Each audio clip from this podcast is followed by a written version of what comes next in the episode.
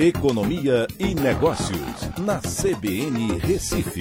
Oferecimento Cicred Recife e Seguros Unimed. Soluções em seguros e previdência complementar. Olá, amigos, tudo bem? No podcast de hoje eu vou falar sobre o governo e o Congresso que se uniram em uma manobra fiscal para liberar 98 bilhões de reais para gastos adicionais em 2021 e 2022 uma comissão da Câmara aprovou o não pagamento de parte dos precatórios e a mudança no cálculo da inflação para o teto de gastos. Os impactos já estão sendo sentidos.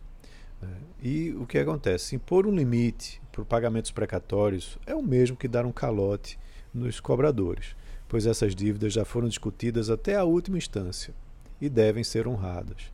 Empurrar para frente aumenta o problema no futuro e repercute na recuperação das finanças públicas.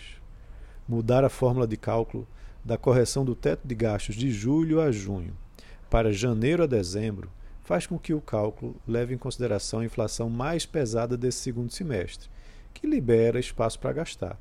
Mas aí a lei, é, é, a lei do orçamento, né, a LOA, ela vai precisar ser ajustada até a votação em dezembro. Então fica uma lua meio que fictícia. Né?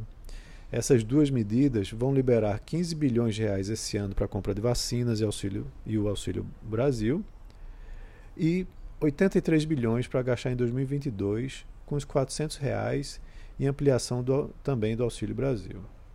Apoio aos caminhoneiros, que foi prometido por Bolsonaro, e gastos com emendas parlamentares.